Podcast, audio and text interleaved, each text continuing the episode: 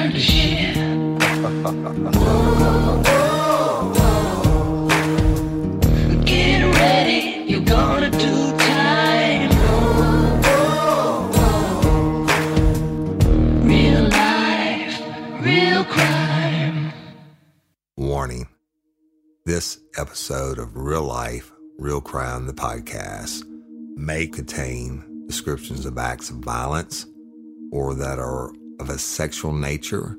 It should be for people that are 18 years or older. Heed my warning, people. I did not get the facts of these cases off the internet or from some television show. The facts we're retelling you were presented to us by the victims of the crimes or the perpetrators who committed the crimes against the victims. My description of the crime scenes are what I saw with my own two eyes. If you're going to get offended, please turn this podcast off now. Thank you. Hello, everybody, and welcome to this episode of Real Life, Real Crime, the podcast. And as always, I'm your host, Woody Overton. And before we get started, I want to apologize ahead of time if there's any audio issues. I'm on the road today, recording remotely. Uh, Toby Tomplay, executive producer, will naturally make it sound the best that he can make it sound. So, but I'm we're in a hotel room, y'all. So if you hear any noises or whatever, I apologize ahead of time. Also, you know, I'm unedited and unscripted. Um, so everything you get in today is just going to be raw, and we're going to leave it that way. And today, I'm going to be concluding the series Rapides Burning, and also ending. This will be the last episode of season five of Real Life, Real Crime, the podcast. So we appreciate everybody for listening, and just hold on. and Let's get started. All right, y'all. So today. I'm actually feel like I'm sitting in a lion's den, and I'm in I'm in Rapides Parish, and I have a, a very special guest with me, if you will, um, Mr. Jermaine Harris. Mr. Jermaine, thank you for being here. Oh, no problem, man. I'm happy to be here. All right, y'all, and so y'all, in case you don't know, and for the lifers who don't know about the Rapides Burning series, it's it started with us continuing to wait on justice for Courtney Coco. And another Friday came, just like tomorrow will also. And that I got another lame excuse. And it was so lame, it just really upset me. And I stayed up all night thinking about what I could do. Now, from day one, the first episode on Courtney Coco, when all the lifers started reaching out and giving me information, et cetera, they especially people from Rapides had been sending me tons of information on cases they felt they had been done wrong or there were still cold case homicides or political corruption or police corruption, et cetera. And so what I did, I thought about that night. I said, you know what? This story needs to be told. It needs to be put together and told all at one time so people can get an idea of what's really going on. And so we've done that, or I've done that in the past three episodes. Now, today, I have Mr. Jermaine Harris with me. Now, y'all, I'm not from Rapides Parish, and, and I, I, you know, I love the people of Rapides Parish. It's not their fault, right? Uh, uh, but Mr. Jermaine, I know they, they don't have any of the powers to be don't have any love for Woody Overton here, and that's okay. They- But I don't I don't care. I'm I'm just telling the truth. I'm, I'm, everything I've told y'all has, has been told me by somebody here. Uh, you know, when I might have been speeding just a little bit, Uh, but when I hit that Rapides Parish line, you better believe that I was going 55. So, but that being said, y'all, uh, Jermaine Harris is, just let me introduce you to him. Mr. Jermaine, uh, you're from Rapides Parish? Yeah, born and raised. Born and raised. And what's it like growing up here? Oh, I, I enjoy growing up here. Uh, I grew up in Alexandria, um, and I spent went through school in Alexandria. So I mean, I'm, you know, I left home for a while, uh, worked in New Orleans some, but I came back home because I, I love living in Rapides Parish. I, I understand it. There's no place like home, right? That's right. Okay, and I get that. So tell me, so we can segue into it. You grew up here. You go off. You go off to college, and then after college, you go to law school. I went to law school. And, and where'd you go? I went to Loyola in New Orleans. Uh, when I graduated, I worked some in New Orleans. I worked in a public defender's office for almost a year, and then I moved back here to Alexandria. Um, started a practice. I did that for maybe a year, year and a half, and then in the beginning of 2015, um, I started to work for the district attorney's office. And that so who was the district attorney at that time? And that was Phillip Terrell. As a matter of fact, when he was uh, sworn in as DA, I was sworn in later that same day as assistant as one of the assistant district attorneys. Right. You know, I have a I can't say every district attorney in the state, but I've had dealings and cases uh, with so many of them. And, and, the for most people that don't know, y'all, the uh, especially larger DA's offices, the ADAs or assistant district attorneys are really the ones who, who do the grind every day, right? Who That's do right. who try the cases, who deal with the victims, et cetera. And the the the DA especially if it's a larger office, is mainly a public figure, and, and but they do have the final say so on the cases, or they should. And that's Right. correct. And I'll tell you, some DA's offices differ. When I was in New Orleans, uh, Cannizzaro, I think he is uh, retiring after this year in New Orleans, but his office uh, was more of a firm grip. I mean, you had to get everything approved by him or someone he appointed, Mm-hmm. Right. um, and that was you, you. You had to do that. Right. And I think uh, from my experiences here, it's it's more loose. Right. You know, it's more you know control. Assistants have more control than they have in say New Orleans. Right. So let's talk about that for a second. What- Uh, and I get that. And I, I, I've worked some DA's offices where the DA is the only guy there, and like in East, East and West Feliciana, right? So uh, maybe one one ADA. Yeah, but I never met a prosecutor, and of course I've had clashes with some over the years, uh, uh, even in, when I was on the law enforcement side, but now on, on the defense consultant side, et cetera. But I never met a prosecutor that got into it. First of all, uh, because they wanted to get rich. I mean, you certainly can make more money in a private practice doing whatever, right? Yeah. It's just like a cop or a law enforcement professional. You don't do it really for the money. You do it because you have a passion for it. Is uh, why, why? Why did you want to be? I, mean, I I know the public defenders is a whole different breed, and, and, and I've dealt with them my whole career also. But they certainly not doing it for the money, right? And and, and they're helping people the best. Everybody, y'all has a right to defense, and, and I totally agree with that. No matter what they've done, they they have a right to defense and a proper defense. The that's what our country is based off of. But so you you came from the public defender's office, and why did you get into the pros- prosecutorial side? Well, that side to me is well, both sides they do justice in their own ways, but I think working for the DA's office, you you do justice, but you have more control. I mean, you have the control to the extent that if you have a really bad case, um, you really have the, the power to go in and really prosecute it aggressively and help out a victim's family receive Exactly. justice. But you also, on the flip side, have the opportunity. If it's a bad case, you can help a defendant in situations where he may be innocent or there may not be enough evidence. Right. So you can be fair and balanced on both sides, and you have the power to do it. Versus as a public defender, you don't have that power. Right. And then it's like, like I used to tell the young cops when I train them, you know, uh, if you can't help somebody, don't go out of your way to hurt them because there's enough legitimate bad guys out there that you you're going to have to hurt, Exactly. right? And it's the same thing. Uh, I think from a DA standpoint, and I get that. And not, look, not everybody that that commits a crime, you know, obviously people make stupid choices and, and Yeah. things like that. But then that's one end of the spectrum. But then you have the other end of the spectrum where you have your serial rapists or murderers or whatever. And they, to me, and I mean, I have many, many of them that are going to die in Angola that I put there. and I, the last person executed in the state of Louisiana, Gerald Bordelon, I, I knew him personally. Okay, uh, who raped and murdered um, his stepdaughter, according to the law, and left her on the Amite River.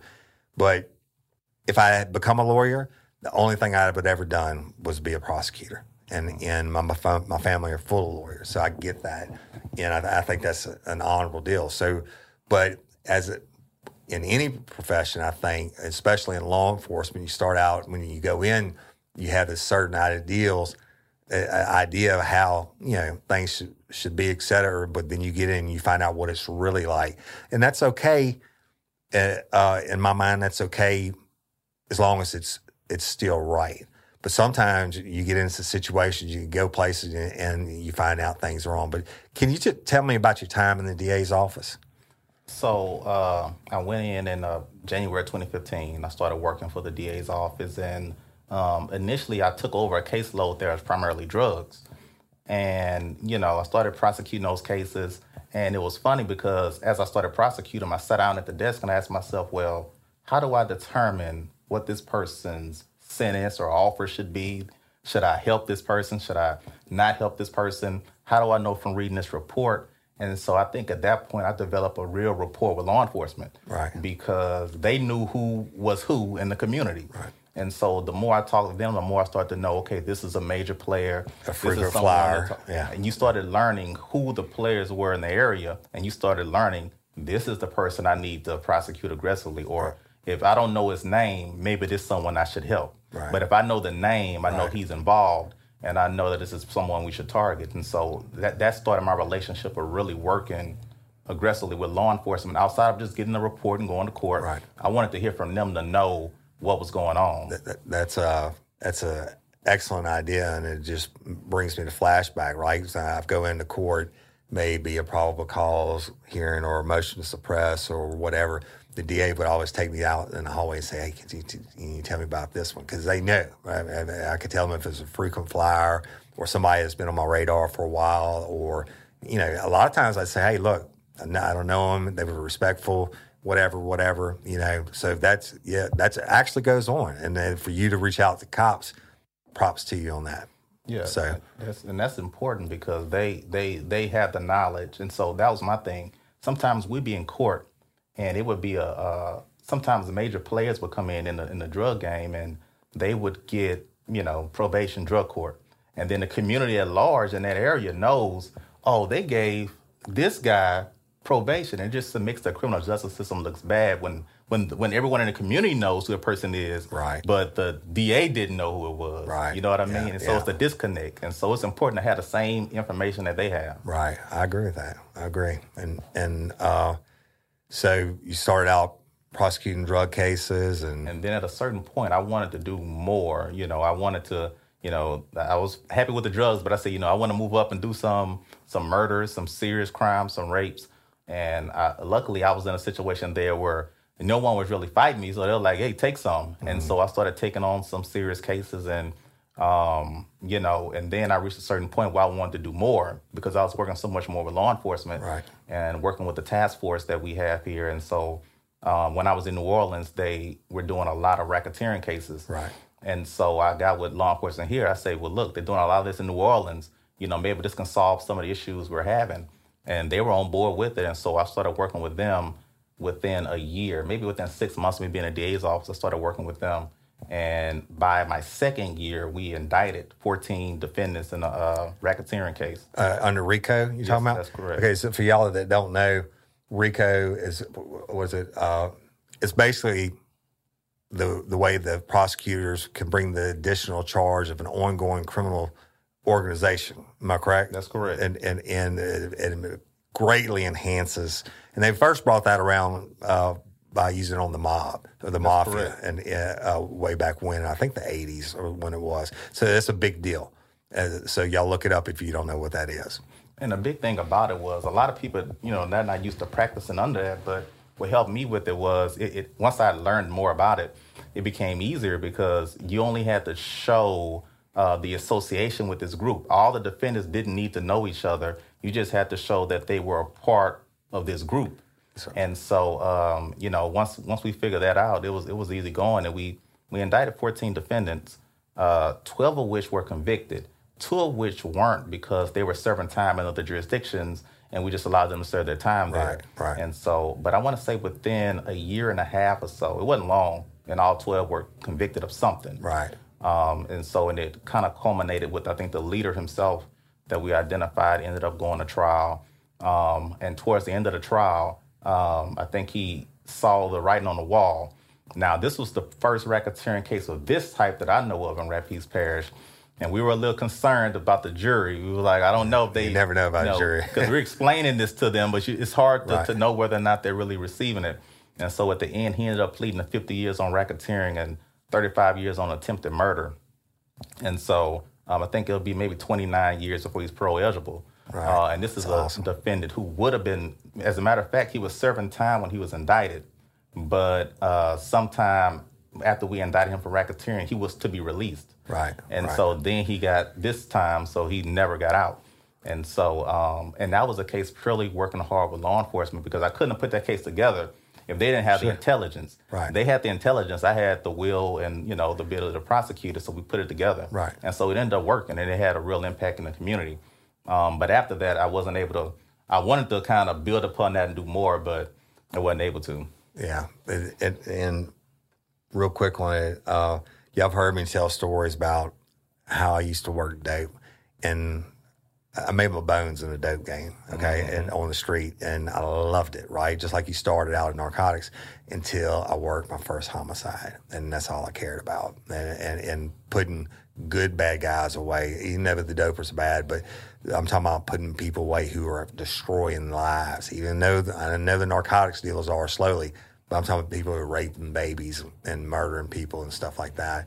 So, but the uh, a parallel with you on that, and I used to say, jokingly say, and I love our, our ADAs and uh, the cases, et cetera. But you and it's true.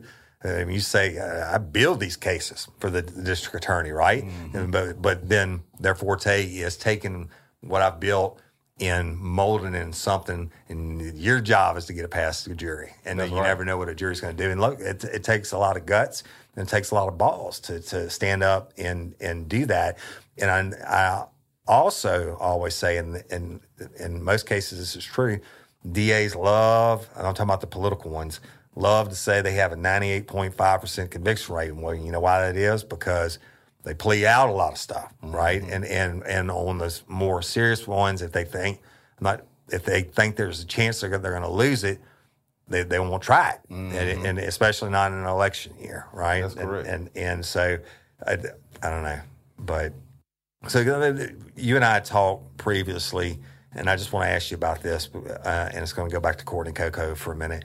When you were there at, in the DA's office, what was your knowledge of Courtney Coco's case? So I had already, you know, known about the case just being from the area. Right. You know, um, as a matter of fact, I, I I went to Ash for one year. I graduated from Peabody, but I was at Ash for a year, so I remembered her from um, from school. So when she passed, I think I saw it on the news, and you know, you're like, man, that's the I remember her Right, from from school. right, right. And so I've already always known about it, and as the years went by, I would see, um, you know, different things. I would see the the family somewhat having trouble getting uh, getting answers in a case, and I would see that, you know, ongoing. So when I was in the DA's office, I'm one of those people. I said, well, you know, once I get an opportunity to to be able to do something, let me see what I can do. Right. But initially, you know, I was looking. I was already looking at cold cases anyway. Right. That's my thing. I, I love, you know, to look at cold cases because to me, it's one of those things where you can actually go back and piece something together and look at maybe where someone may have missed right. something and see if you can put it together. Right. So I've always been fascinated by that. So uh, once I was in the position, I said, well, let me see what I can do. So I started looking at a different uh, cold case initially to see, you know, what I can do, go through the file, see what was, if anything was missing and what I could do. And as I was going through that, uh, one of the investigators told me about a connection they thought that may be between that case and Courtney's case, Was that Tamika? Um, the Garnett case. Tamika Garnett? Yeah. And so, um, you know, but so I so I said, well, maybe we should look at you know both of these cases and and see what we could do. Now, with uh, Shamika's case, I think there was no problem as far as you know getting materials on that. But when it came to Courtney's case, there was more pushback in regards to that case. Um, I'm not sure why why that was the case, but um, Well, let, let let me, and I'm going to interrupt you a lot, and I apologize. Uh, I have hundreds of thousands of hours of interview and interrogation. if I don't say what's on the tip of my tongue, I'll forget it. The so when you say, and, and I get that, and I was the same way about cold cases, right? When I remember my first day in the Texas, everybody else left. I couldn't wait to stay after and get into the cold case. I can remember a big old gray metal file cabinet and, and looking at them. But when you're looking at Shamika's case, and now they were they were good friends. And in fact, uh, Courtney's trunk of her car, where, where her body was obviously placed, she had her uh, Shamika's obituary clipped out of the paper, so she, her body was placed on top of that. I mean, they were they were they weren't just acquaintances; they were good friends. I mean, they people. I can't go into too much details, but they were good friends. And and so, but when you say you asked for information on Courtney's case and you were getting pushback, what do you mean by that? Well, just not really handing over a lot of the information in regards to the case. Now they they eventually did do that, but it wasn't you know it was hesitation. It wasn't it wasn't as quick and swiftly as they would be in other cases. So You perceive it was your perception, and you correct me if I'm wrong. When you were asked for that, for some reason you didn't get it as quick, or they weren't, or they maybe there was a delay. I hope you go away type feeling. I don't know. I mean, yeah, and uh, that's exactly what it was. And I didn't you know I didn't know a lot of the history behind the case. The only thing I knew about the case at the time was it was a cold case that hadn't been solved. So I didn't Right. I didn't know anything behind a lot of the you know what's been going on between the family and law enforcement and trying the only thing I really knew at the time was that, you know, it was a cold case and maybe connected to something I'm looking at. So Right. I want to look at that and see, you know, how it might fit because I don't know if anyone at that time had ever compared cases and looked at information to see if they could find any similarities. So um, I think that was one of the biggest things I wanted to do. But even once I got to that point to where I was able to get that information, that was when I was on my way out of the office. At that point, I was sort of dissatisfied with the office at that point, so I never got a chance to actually dig into it and look and see what I could find. Right. But uh, uh, all the other cases that you looked at or you asked for information on, you didn't get the kind of pushback or delay game that you got when they, when you asked about Courtney Coco's file. No. Okay. All right. And at what point? I mean, if you don't have to answer if you don't want to, but you, I mean, you got at some point. You it sounds like maybe you got a little fed up or whatever, uh, aggravated. What what what made you decide to leave the district attorney's office? Well, the It, if you want to answer, you don't have the, to. well, the office just really wasn't going in the right direction. I think, you know, the way I am is, you know, I like things to be done a certain way. And it's hard to have things done a certain way when you don't have complete control of the situation. You know, when you're an assistant, you know, what you can do is limited. Uh, to give you an example, uh, just the racketeering case I talked about, you know, I really wanted to build upon that, and I was working towards building upon that with law enforcement. But but my voice with law enforcement wouldn't hold the same weight as the DA himself taking control. You know, so at a certain point when you're trying to get things done and accomplished as much as you can, but without having the voice of being the guy in charge, it made it a lot harder to get things done. And you know, and as time went by, you know, I wanted to do more. You know, especially dealing with some of the uh, violent offenders in the parish. I wanted to do a lot more, um, but it was it was just hard to get done. And so I think that you know, for me, I, if I don't feel like things are going the right way and a direction of the office isn't toward, you know, if you're going to be a DA's office, you should be towards really prosecuting people who need to be off the street and being aggressive about it. I don't think that aggression was there. You know, um, just to, I'm gonna give you an example. I think last year, I think they may have tried 11 trials last year, which is up because that's that's a high number for them in a year. Uh, they still have tried fewer cases than the last DA did, but in this last term, but it was 11. I think the have lost five of them. You Really? know, so I mean, Jury trials, you're so talking a about. jury trials? So that's six and They five. had tried 11 trials the whole year. And meanwhile, you got these cases, and and I've covered, and I can't, I'm, I'm bad with names, but I covered in Rapides Burning, where you've got these cases that have been delayed three and four years. And some of them, the people have reoffended. And, and so, I mean, uh, that I guess justice isn't uh, swift and, and cer- certainly not certain, right? Well, and you don't hear about DA's office losing that many trials in a year either. I mean, you know. Yeah, you know, that's a, that's yeah. I I wouldn't want to go to trial either if I was getting my ass beat. And, the to me, you have to properly screen those cases. You can't, Sure. you know, uh, you have to properly screen the cases and know the strengths of your cases before you're taking it to trial. Because I've seen instances where they take a bad case, you'll take a bad case to trial, but then you'll plead out a really strong and Right, good case. right. You know what I mean? The cases that we should be trying, we aren't. So, Right. you know, and I think a couple of those losses were like child sex related cases. You That's- have to really be that's unreal. prepared to Yeah. take those cases to the trial. I don't I don't understand. I guess you and I are the same mindset because I don't understand losing. I don't build junk. I don't come unless I'm coming correct. I never lost a case by trial trial ever, or a motion to suppress, or uh, a search warrant return, whatever. But you know why? Because I took my time and I built it correctly. You know, You're, you're right on that. and and uh, the I don't understand that, but losing five out of eleven and only trying eleven, You know, and the thing about it is, you wonder why you, your killers are still walking around. That that's true, and they and they're taking it to trial, and you, you know, losing that many to me, my my position on it is, I'm taking things to trial I can win, Right. And I'm going to make sure I have everything in place to win that trial. Uh, when I was there, I didn't lose any trials either. I got conviction of all those trials because you know I made sure going into those trials. Everything was laid out. We had the evidence. I already talked to the officers. Right. You know, we know we have a strong case going forward, and we know we have a great opportunity to win. So I, I don't, I don't understand that. Yeah, I don't either. And and then you meanwhile you have people like the Giles girl who murdered Kuti in the Walmart parking lot, and now she's out on bond, and uh, she, she had two of the conditions of her probation were no casinos and bars, and she has a curfew, and she's applying to open a daiquiri place, right? was that you you know, she's supposed to go on the trial this past year, of course, COVID. Get that now? It's you know like a year and a half, two years away. I don't get that. How can you apply for a liquor license and and and, and not apply for a liquor license and put yourself as the manager and owner on the LLC when you are have been told specifically by a judge condition your release is this and this.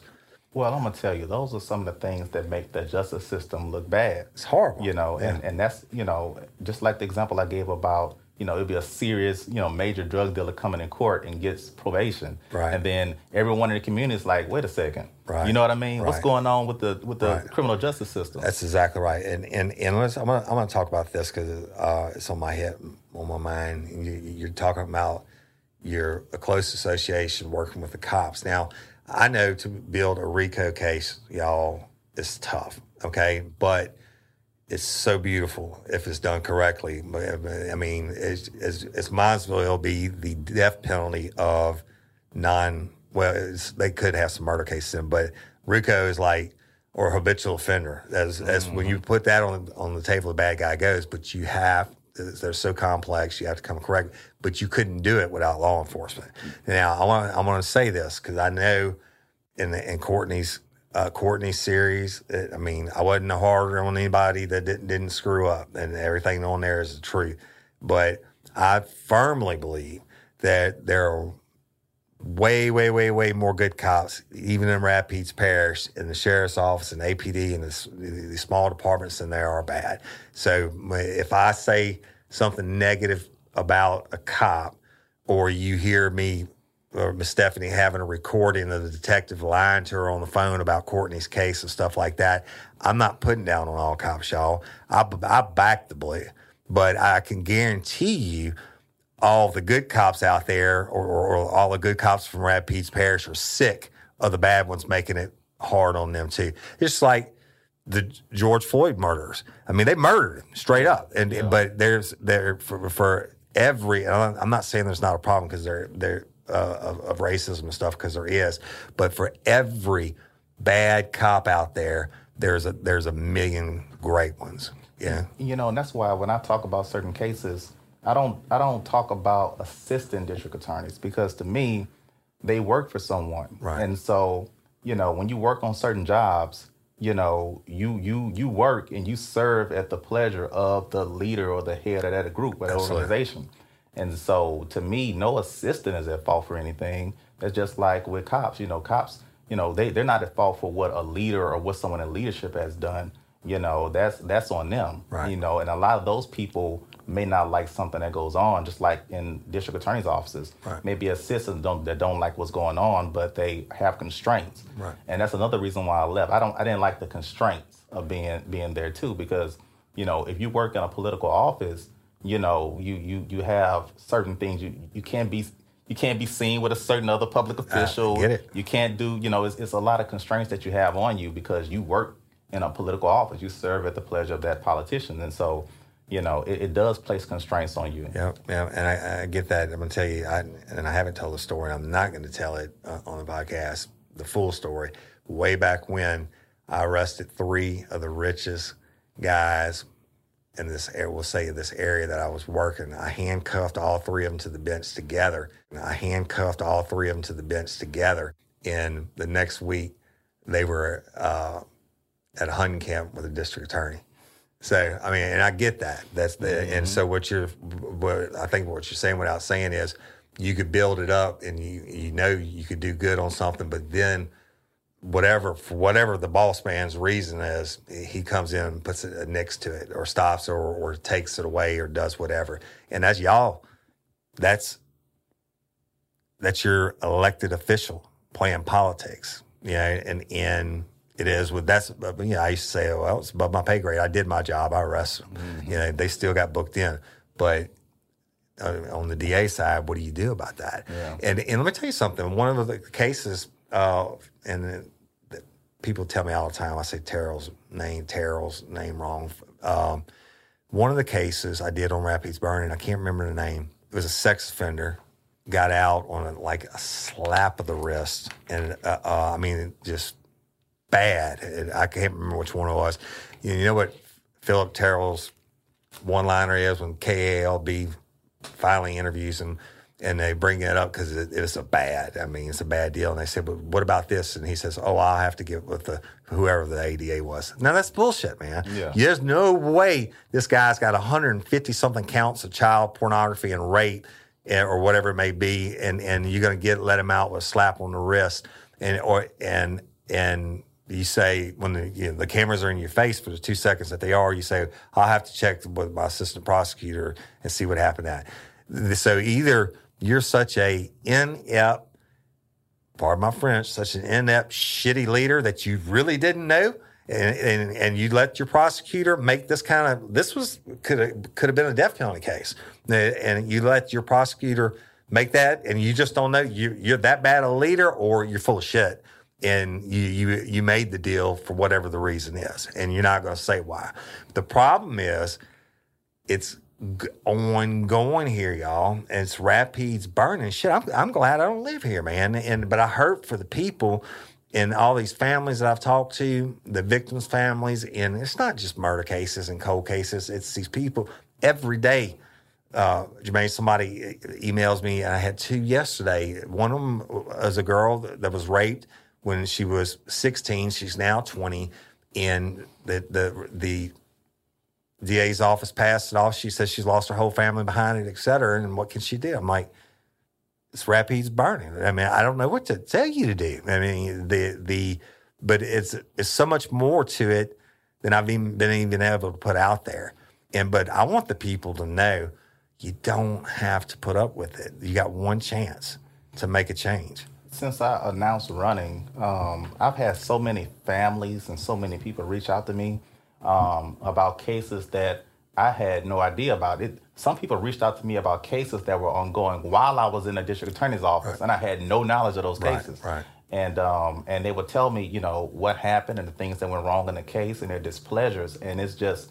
It's more of a common thing than I even thought it was. Right. You know, and it's people from all walks of life, you know, that have had these experiences Right. you know so it's you know it, it is an ongoing thing here and you know we just have to do better especially in, in regards to our dealing with some of these victims families i think because from the stories I've heard, you know, and I and I believe every one of them. Right. You know what I mean? Well, they don't have a reason to lie to you. they don't have a reason Right. to lie to me. So, uh, so it, it's just it's just sad some of what's been going on here. Yeah, and and the y'all, in case I didn't say it, uh, Jermaine Harris is is actually stepped up to give you a chance for change in Rapides Parish. He's running against incumbent Phillip Terrell, Terrell, Terrell, however the hell you say his name.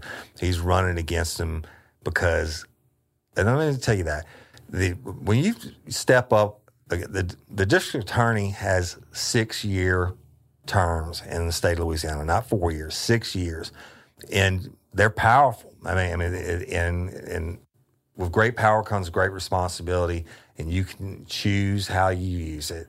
And I do not understand. I didn't know the, anything about only trying eleven cases last year and losing five of them, et cetera. But the uh, but the all I know is what these people like you, these victims, and and family members that have reached out to me. Hell, they don't have they don't have a reason to lie to me. They're not going to get famous for it. They're not going to get any money for it. They're, it's not going to bring their, their dead love Yeah. loved one back, et cetera. But the they're crying out, and that's why I wanted to put it all together. But let me tell you something. My hats off to you because you have to live here. And you know what it means. First of all, you know what, what the what you're dealing with, who you're running against. You've worked underneath them, Yeah. and you know what it means uh, uh, if you don't win, you you still have guts enough to stand up there and, and say, hey, you know what?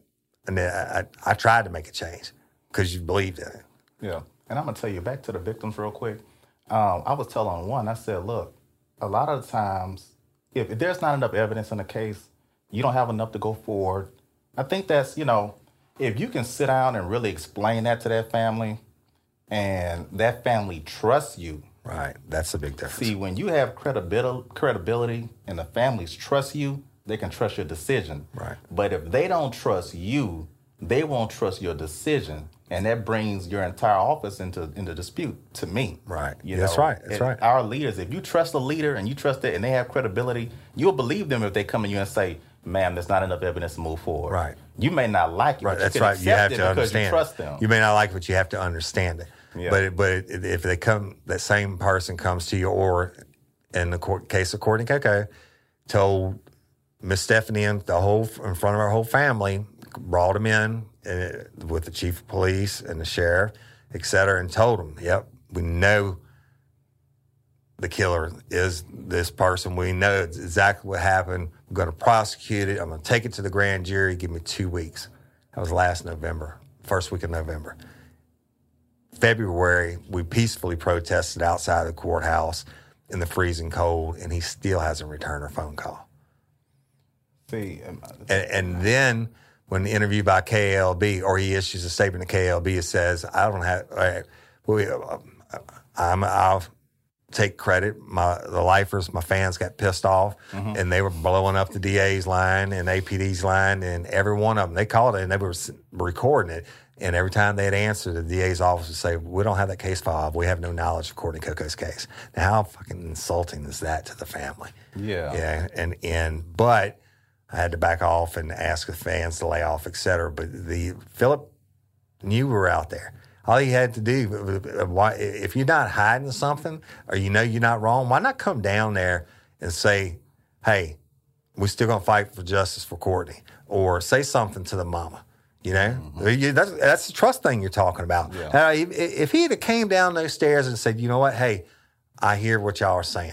Yeah, and, and we're we're doing the job. Da, da, da. That would have gone. Yeah, but then I liked it. Yep. But damn it, it would have gone a long ways, and we wouldn't be sitting here almost a year to the date, and it- you know, afterwards. So Yeah, but you got and you have to be aggressive in, in putting those cases together. And I don't, you know, to me, I don't, I don't know if it's a focus over there. For me, that's one of the things I would want to do is to be aggressive with these cold cases.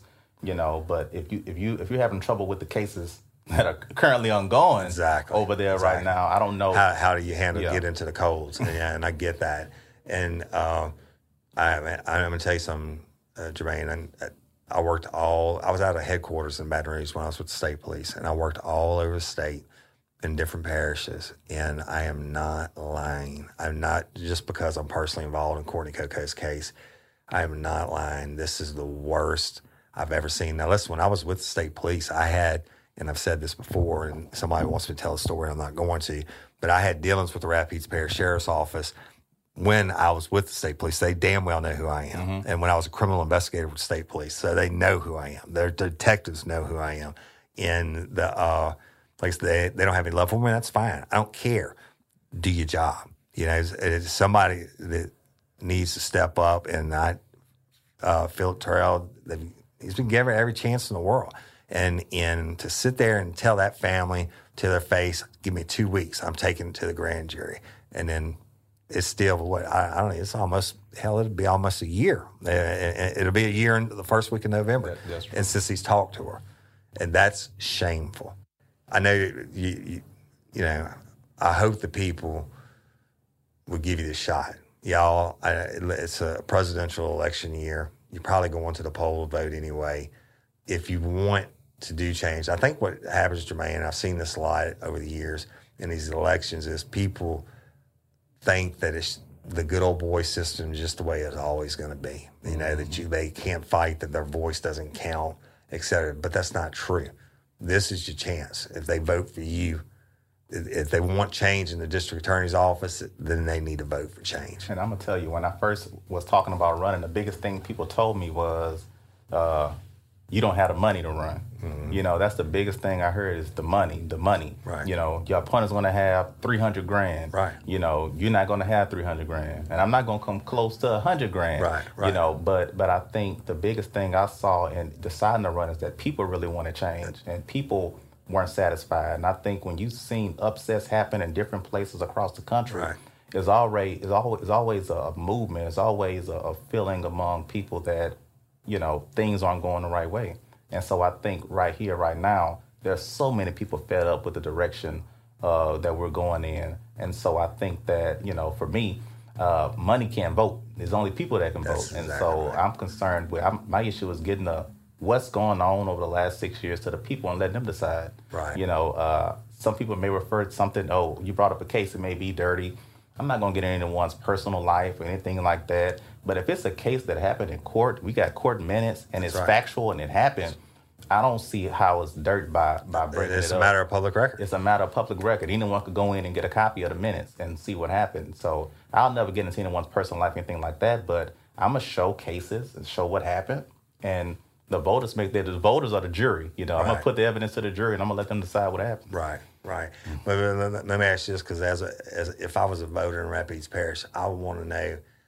Uh, first of all, the you already said one of them. It, I mean, how do you restore trust in the, in the district attorney's office or faith from the people in the DA's office? I mean, I guess one day at a time, one case at a time. I mean, Yeah, it definitely. And, and and to me, having the right people in place and start building it piece by piece. When certain cases come in, when they see it's no favoritism going on, when they see certain uh, friends and relatives of certain people in power uh, having to come to court and answer for it, just like their son or daughter would have to do. When they see those things happen, then they know, wait a second, we got to change in Rapides Parish. You know, this person's son is sitting in court waiting for five hours like everyone else ju- is. justice spread evenly for everybody, no matter what your race, your economics, or your ties to the, the political connections. We're Right? in a place now where someone may get arrested and the public will already know nothing will happen. yeah. And, and they'll be right. Nothing does happen. So I think once once that starts to change and they see people being treated fairly, whether you're a CEO or, That's you know, no matter who you are, when they see you treated the same as everyone else, And, and so what my daddy always taught me, tr- treat the janitor just like you do the CEO. But Exactly. in the DA's office, that carries a special weight, right? that's true. So that's your pledge to the people that you you you'll be fair and justice. One hundred percent, and uh, and for me, you know, I, I'm not a, I'm not in the good old boy system. I I never applied for it, and I never been inducted into it. So so, so they don't have to worry about that. If you me. go in and you do an honest job, you never will be. I never will be. Uh, uh, uh, And let me ask you about just a couple more things that have been popping in my head. The what, what do you what do you let's get narcotics out of the way first. Narcotics will always be there and always be a problem. But what what what will you do about narcotics? Well, for me, the biggest thing is I was guided. I worked so much with FBI task force that I, I want to do one as far as state crimes, but I don't want to do these, you know, buy bust and things like that. I want to actually build up cases where we're actually targeting mid-level dealers. Um, you know, the feds do that well in this area, but it shouldn't just be on the feds. I think, you know, we shouldn't just give that wholly to the feds. I think that the DA's office should be at the lead. They shouldn't be following the U.S. Attorney's office. They should be setting a standard, and they should be the ones out there really uh, hitting the pavement and not not just worrying about the street dealers, Right, right. but building it up and having strong quality uh, investigations that actually get suppliers off the street and not just the nickel and dimes. Excellent. The, uh, hit them where it hurts, the, the suppliers and the money chain, right? And- yeah. Exactly. So now, what's uh, more near and dear to my heart? What about uh, child sex victims? What about rape victims? People that are victims of sexual crimes, human trafficking, child pornography, and things like that. The biggest thing I think we need to do, and I, and I want a division. I, now they they somewhat changed now in the DA's office where I think they have sections, but I, I, I always like people specializing in something, you know, and that way you have the best and the best in that field. So I want people who are dedicated to doing those types of cases, sex crime type of cases, and um, so they get the right training. They they get to partner with the sex crime detectives in each law enforcement agency. They know them by name. They work together well. They work with the Children Advocacy Center, and they are a team. And I think that um, when it comes to those cases, you have to build them up early, especially, and you have to have people who are qualified to deal with those child cases. Um, but you build them up and you screen them properly. And if you have strong enough evidence to go forward, then that needs to move forward to a trial. I don't think, for me, I don't believe in the the child sex cases that you should be uh, all this plea bargaining and all that. And you know, I think if you got a strong case, if you if you done your leg work in the beginning and went over all the facts, and you have enough to go forward, then you have to take that case to trial. You know, um, so that that's that's that's my opinion on that Right. when it comes to those types of cases. But I want specialization when it comes to those cases. Right, and and I think that's important. And the the plea bargain and all of that, uh, that's bullshit. And and the the I mean, I understand not wanting to put some of the victims, uh, especially young victims, through being on the stand. At, you know, after they done CACs or Child Advocacy Center interviews and stuff like that. I get it. Taking maybe uh, a plea, but it's got to be a hard plea. Yeah. And I'm talking, uh, if they get out, they go on to offend sex. It's 99% mental.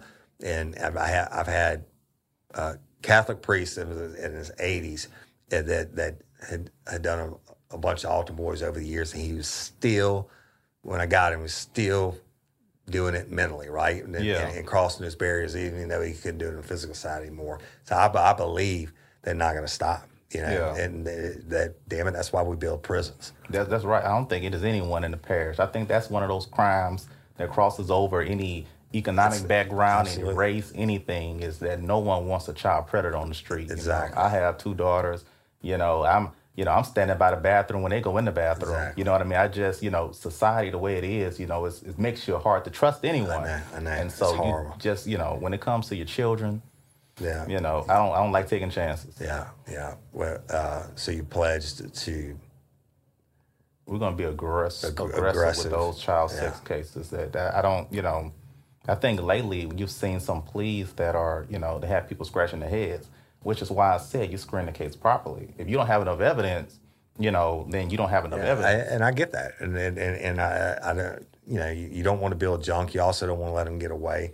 The um, and but but if you charge when it, you, when when you let people go and that and the you know you had enough in the beginning to have them a two million dollar bond, and they have a hundred and something counts, and then you you plead them down to one count of attempted whatever and give them probation. That's bullshit. See, and that's what, that's what I mentioned about making the criminal justice system look weak. Because if you if you are arrested for, for child sex crimes and the DA's office gets it, they indict you. You go to court and it stays in court for a couple of years. That's- that's and then you give them a year probation. You know, people in the community they, they're going to say, "Well, wait a second, they were charged with incest." You know, uh, and, and now they have one year probation. It's a disconnect. If you don't have it in the beginning, to me, you deal with it in the beginning. But if you charge them, you're saying it's enough as That's a DA's exactly right. office. So you know you're signing your name on it, saying there's enough to go forward. Right. And then if you turn around and give them a deal like that, everyone in the justice system is scratching their heads. That's exactly right. And and then uh, real quick before we get on to the big one, tell me, uh, and you talked about it earlier. This is is very important to me. Tell me what you would do. And and now I'm gonna back up for a second. I know that the DA stood in a room full of people uh, when certain law enforcement officials were present and said to the family members, you know, you know, we haven't always got along or worked the best with these people. And talking about some of your local law enforcement, he said "We're- we're going to work together on this case. That's bullshit, man. I mean, eh, the DA wouldn't have a job without the cops doing theirs, and vice versa. But what what do you? How would you? Uh, and then you know what? There's going to be cops listening to this too. Uh, What, what, what do you say to them? What, what, what will you do to strengthen relationships and cases or whatever? I'll tell you, that's that's one of the things I saw that was coming when I worked in the DA's office. The officers on the ground working hard to build Oh, that's, cases. that's sad. you know, they're working hard, you know, spending time away from their family, their loved ones. I know it. Um, to put cases together. And they put so much time and effort into those cases. And then those cases end up at the DA's office. And so when they sit back and find out, you know, cases are getting dismissed or getting pled down a little nothing, and they put all that work and effort into the case, Right. you know, that causes some of them, they're still going to do their job, but Yeah. it, it, it makes you sit back and wonder, what, what am I doing it, this it, for? It, it's a, it taints them. And, It does. And, and, here's the bad thing. of You know, when I sat in on all these baby rape, um, baby rape interviews, I shouldn't call it that, CAC, Child Advocacy Center interviews, that, that's the official term. And I'm watching through the monitors and, and you, know, you listen to these babies say these horrible things that happen to them. You have to tell you something. You damn well better prosecute it. And, and and on ones like that, I wouldn't even wait to the grand jury. I'd go get on the warrant right then, having the PC have heard the kid say it, and then I will go to the grand jury later on and defend her, or I will take the stand and, and uh, uh, probable cause. But yeah, it, it makes it bad. Yeah. And, and for morale, and then the, you talk about trust. You the people who really need to trust each other. It's like a football team. The the the DA is the coach. The the the players are the cops, right? The DAs and ADAs are, are the coaches and, and assistant coaches, and the players are the cops. If your players don't trust you, they're not going to perform. I mean, there's not. I'm not going to say they're going to turn a blind eye, but they damn sure or become tainted, you know. And and uh, so that I think that's important. The, the DAs and the cops working together is everything. That's how you win. You have to. You have to work together. And see, a lot of the times, you know, I think the problem comes in when sometimes the DA's office wants to do something, you know, for other reasons outside of just where there's enough evidence. Right. So the so the cop will be sitting there saying, Man, I have a strong case. You know, and then when they see it go by the waist, fall by the wayside, the DA's office, they're thinking, wait a second, how can I build a stronger case than what I built? You know what I mean? But it's not about strength of evidence. It's other reasons that have come into play as to why that happened. And so that causes, you know, you- and I, I've dealt with them a lot over there, and, I, and a lot of them express that. Yeah, and, and that's true. And they're not going to say it to the DA's No. face. But let me tell you something, Jermaine, and and I do personally. uh, Obviously, everybody in the world knows I'd vote for you if I was here. In my in my past career, some of the best um, DAs that I've worked with have actually they would put on training like four times a year, like a, a supper, and bring them in to, to talk about whatever the hot topic issue is, or have a class on better report writing for uniform guys, or you know what I'm saying. Uh, uh, uh, so even joint joint working like that, uh, yeah, if you if you're getting some cases as, as a DA, you're just saying uh, the cops mess it up. Well, you know what? Let them know. And, and train up on it so it won't happen again, or let their supervisors know so they can train up on it. Right? And that comes from trust, and and and, and that's and it works with police in the DA's office. When the police trust and have faith in what they would do in that office, then they will respect when they make a decision on a case. So my relationship when I was dealing with law enforcement in the DA's office, if I had to dismiss a case, that officer I would talk, they would respect this. Okay, well if Absolutely. Jermaine did it, then I, okay, I, I respect that. Right. You know, but if they don't trust Right. the person or trust, you know, then they may say, mm, I don't believe, I don't believe it happened for the right reason. Right. You know, it's about trust. Right, right, right, right. And, and let me clarify when I say I never lost a case, I mean I never lost one. I'm not saying one was never dismissed or anything, But but again, if it was, I understood why it was. Yeah. Right. So that's a big difference than taking it to trial and losing five out of eleven trials. Exactly. The uh, the big one in the coup de grace is murder. All right? and and y'all are homicides, and and homicide in the state of Louisiana, I'm sure as everywhere else, is defined as an illegal taking of a human's life by another human. Right? Yeah. Uh, uh, what what are your stance on on homicides? Uh, tell the people because I think it's important because they know what they have now. Okay, and and and tell them. You, I'll just shut up. You, tell, you say what you Well, got to say.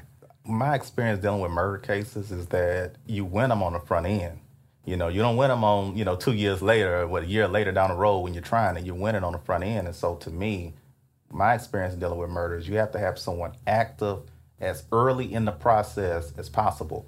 You know, I would want an ADA at the scene of every homicide, you know, because I want someone there who would be there to, to not take over the investigation. Exactly. But to sit back, be there to advise, you know, and help start shaping that case from the beginning, you know. And so, you know, I've noticed, you know, sometimes, you know, violent people are violent. And so people are reluctant to testify sometimes. Absolutely. Usually in those that very early period after a homicide, people are willing to talk early until intimidation starts. To me, you have to get those people early. And my thing would be to try to get those people in grand juries as early as possible, so you can go ahead and secure that testimony um, and lock it in under oath. Right. You know, because if you don't do that, sometimes they may run on you. That's right. And so, to me, I want to get that done very early, build those cases early, working with law enforcement, and I want to try them within a year of indictment. You know, to me, you know, once you start going past a year, you have witnesses moving. You know, you have to uh, hunt down evidence. To me, you get your evidence together as early as possible. Get everything, reports as soon as you can get them. Sometimes there are delays with the labs. Get the reports to the defense attorneys as soon as possible, and give them all their discovery. I'm not gonna fight you. Here's everything we right. have, and we're gonna go to trial. Yeah. You know, we're not gonna be in court. You know, six and seven continuances. and not to cut you off, but you know that is the damn problem, and that's part of the problem. Uh, Even the defense attorney, you can't blame the defense attorney for uh, delaying and delaying and delaying, and and uh, you know both sides are going to get a reasonable amount of uh, uh, delays, or this hasn't been produced, et cetera. But the longer it goes, the better it is for the bad guy, right? Exactly. People are going to die. They're going to run. They're going to get scared, like you said. And if their testimony's not locked in, the uh, feelings change and, and things change. And in the end, you know, the, the they play them out as bullshit. And and and I, I don't get it. And, and let me ask you one, one more because this really, really, really bothers me. And y'all, I apologize because I forget the name, but the, they had a homicide in Rapides, and I'm not asking putting you in a spot. I, I just want to ask, would you, just stick with me for a 2nd They had a homicide, uh, two gay lovers. Obviously, one of them murdered the other one. He he hid the the his lover's body in a box in the residence for approximately or at the residence for approximately a year before it was found. Now, this victim is what uh, you know. You call it a high risk lifestyle, whatever. The uh, the victim had no family members here, had nobody to speak for him Yeah. and they drug it out. And and when it comes to the trial date, at the last second, they plead him down and give him three years probation.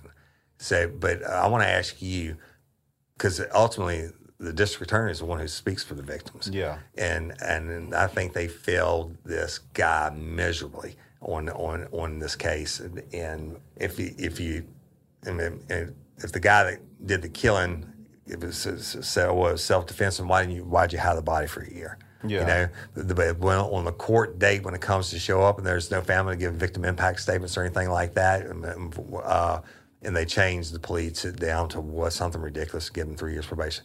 What do you what do you pledge to do differently for the victims of violent crimes, especially homicides, especially if they if they are poor or they're not politically connected oh, or I'm, I'm telling you something. I'm, you can connect the dots in these cases that I talked about. It's if there's such a thing as socioeconomic racism, it's going down. Yeah. You- none of the cases I talked about were judges' kids or politicians' kids or family members or whatever. They just didn't come up. Yeah. Every single one of them are good, hard-working people. Some of them may have been in a high-risk lifestyle, but guess what? That doesn't give you a reason to never. get- You never have a reason to murder somebody. I don't give a shit if they're out there doing all the dope in the world It's- and, and, another dope kills. It doesn't, There's no excuse for murder. I'm not talking about self-defense. I'm talking about cold-blooded murder. Yeah. But it's it's like they only, but the DA only has to worry about once every six years answering for his his mess ups, right? And then and the, and the pattern I see in this is these people, these good, and it, salt to earth people don't get justice. A lot of them are, are, are told, yeah, we're working the case, or just like Miss Stephanie's in, in November, yeah, we're going to prosecute it. I'm going to take it to the grand jury. Hell, it's going on a year later, and he hadn't even given her a phone call back. You know, uh, what what what what would you do if you have victims that that aren't I hate to say intelligent enough uh, to, they don't have enough knowledge to, to to represent themselves or fight for the family the deceased murder loved ones, or they don't have the means, or or what would you do for them? Why, tell me wh- how you can make a change in Rapides Parish, man. I'm pissed off about that. I've never seen. I spent my life doing this, and I've never seen anything like it. I just get fired up. you know and um, for me when- as a as a district attorney you really you, you show who you are when you see how you deal with someone who has no one to speak for them you know i think one of the things is you know sometimes you deal with victims who come from you know different lifestyles and different backgrounds and things of that nature but and and they don't have family to come in and, and fight for them um, for various reasons and some of them don't have the capacity to talk for themselves you know? And so i think the biggest thing is you have to fight for that person just as hard or harder than you would fight for anyone else.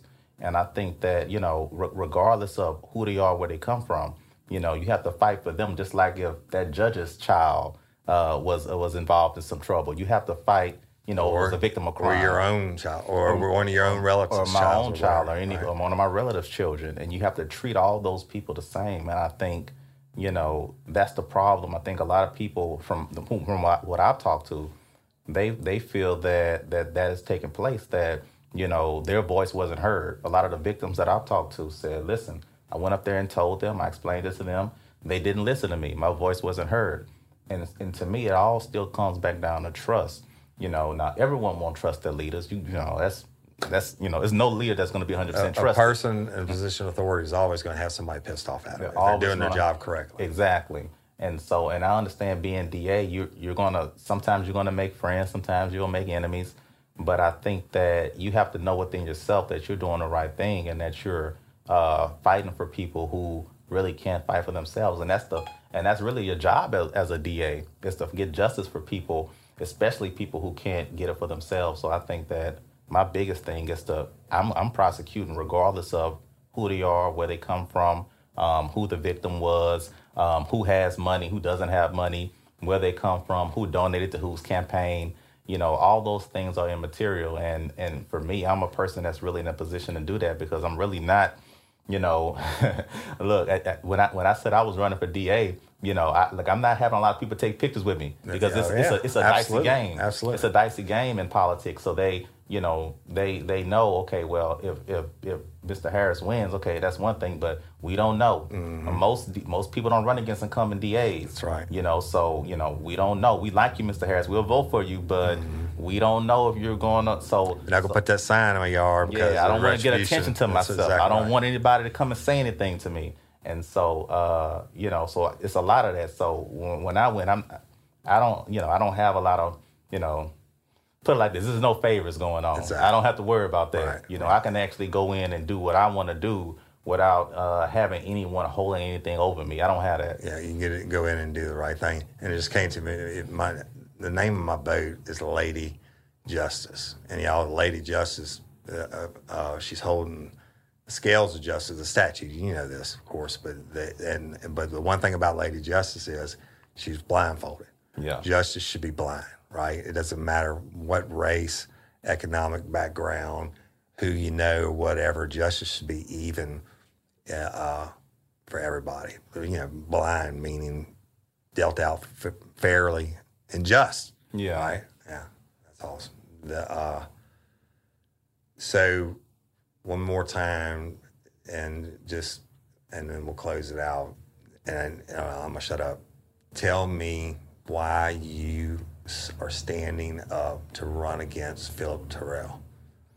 Listen, I, from working in the office and being in court every court day for three years, I've seen what's going on in the parish, and I've seen uh, people who have committed certain crimes, violent crimes, sexual crimes, um, basically get off their sentences and are able to go back in the community um, with little to no consequences. I've seen people who have money and people who have uh, the right connections get certain deals, get favoritism, while everyone else is just left to the discretion of whoever's prosecuting them. You know, and I, have seen those things happen, and and you know, and to me, I feel like the way the way I am, I, I want to see people treated fairly, and that's why I made a you know, it was one instance where you know there was a guy that came into court, and he said, "Oh well, listen, I spoke with you know someone over there at the DA's office, and they they promised me you know uh, you know I can get you know some help." And so I said, well, I, let me let me let me go talk to you know. So I went went talk to walked in the DA's office, talked to them.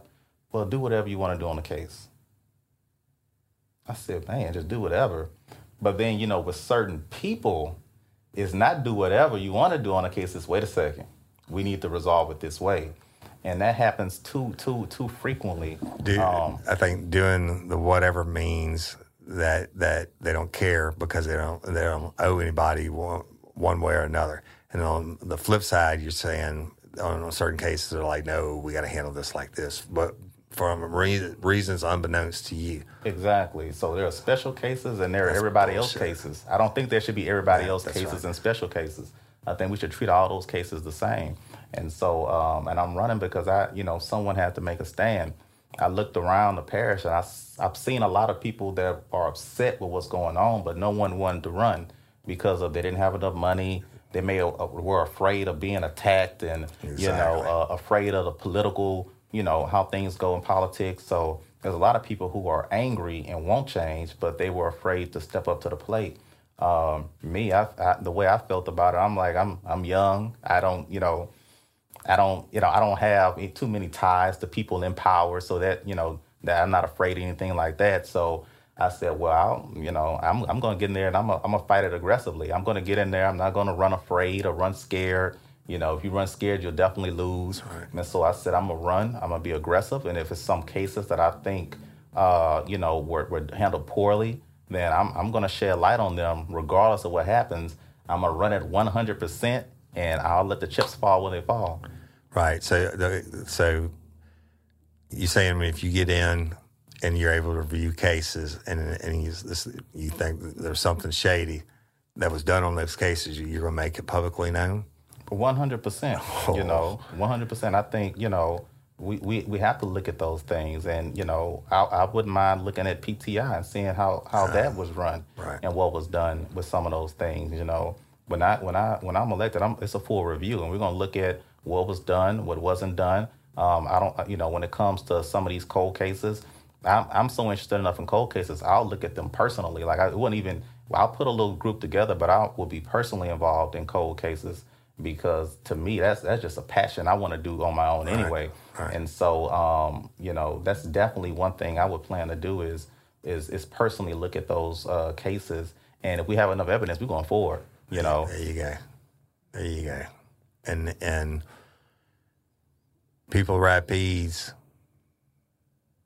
you got a chance. What's election date? November what? November third. November third. Where you at, Rapides? Jermaine Harris. If you you go back and listen to Rapides burning the other three episodes and the travesty and the, listen to those cases, you got a man here saying he he's going to do it honest and fair. He doesn't owe anyone. I wish I lived in Rapides. you'd have my vote. You know that. So y'all, you you you've heard the cases, you've heard the stories. I have so many more. Um, Rapides, full of great people, but a, there's a problem here, and and this is your chance for change. November third, right? That's Jermaine Harris, for district attorney, Rapides Parish, and you got anything else, Jermaine? Um, that's it. Look, I, any you know, my my vision is just to make sure everyone, well, number one, our community is safer, um, especially with violent crimes, these sex offenders, violent drug offenders. Make sure we're safe, and to make sure everything runs fair. You know, I want everyone treated fair, regardless of who they are, where they come from, their background, any of those things.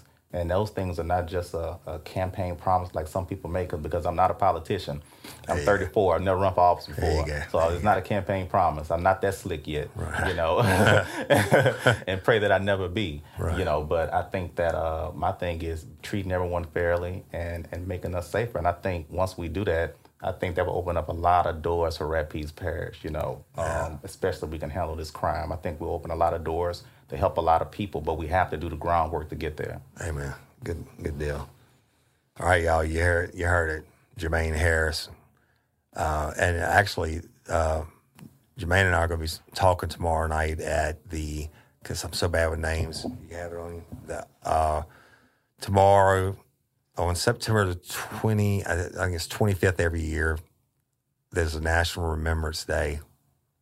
Uh, that's right. That's the National Day of Remembrance for all murder victims. It's a candlelight vigil, and that'd be tomorrow. Right. Uh, that'd be uh, seven o'clock. Right. The 25th. Tomorrow, tomorrow night. And, and this is why I'm delaying this broadcast until Saturday. But I want y'all to know Miss Stephanie, Courtney's mama, has asked Jermaine to speak. And then I'm going to speak after Jermaine at the vigil uh, on the courthouse steps. And so he's putting his money where his mouth is, as am I. And I really, really hope you get it, brother, and then make a change. So I appreciate it. And so, y'all, we're going to conclude this episode. I know it's different for, uh, than all the rest of them. And uh, also, this will be the conclusion of season five. You'll get this, patron members, you'll be getting this Saturday morning. Everybody else, all lifers, you'll get it on Sunday. I appreciate y'all. Thank you for, you know, we're growing by leaps and bounds. I think uh, 26,000 members now on the on just the one crew page. But y'all give us, uh, we have, a, I forget all the Facebook pages. I mean, we have so many different ones, right? But you know what they are. And uh, this is the point where I'm supposed to say all that podcast or stuff that I don't really know. But uh, follow me on Instagram at Real Life Real Crime or at Overton Woody. And the last thing I want to say, oh, let me give a shout out real quick to uh, bomb deals and promo codes. Uh, the ladies, I think they're up to like 175,000 members, y'all, and they've been a huge supporter of RLRC since we started. Y'all go check out their website, and, and no, I'm not getting a commission or anything, but and I wish I was because my wife spends all the money on there. But that's the way where they get the uh, promo codes for Amazon on things that are already marked down on Amazon, and they get these secret codes for it, and you can get it And some things for almost free, but you actually you can get some items for free. But they, you, you, you ladies know that I love y'all. Thank you for giving me a shout out last week on your page. I appreciate that.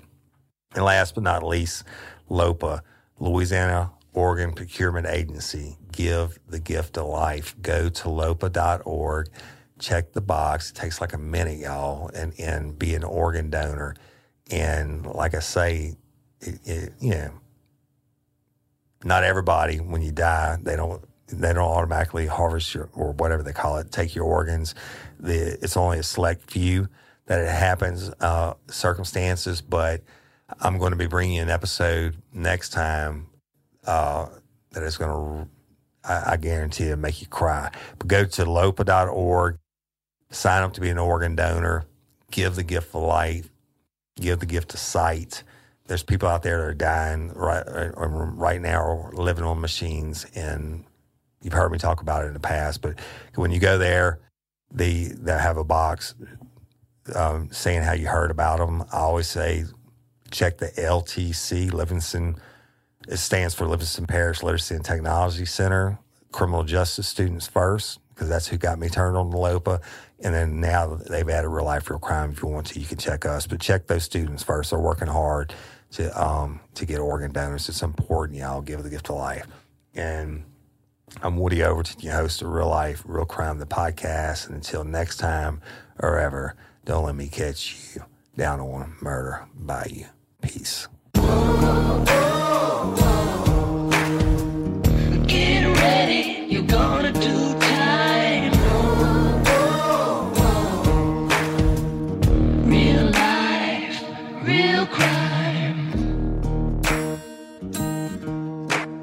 Real Life, Real Crime is a true crime podcast brought to you by Woody Overton and executive producer Toby Tomplay.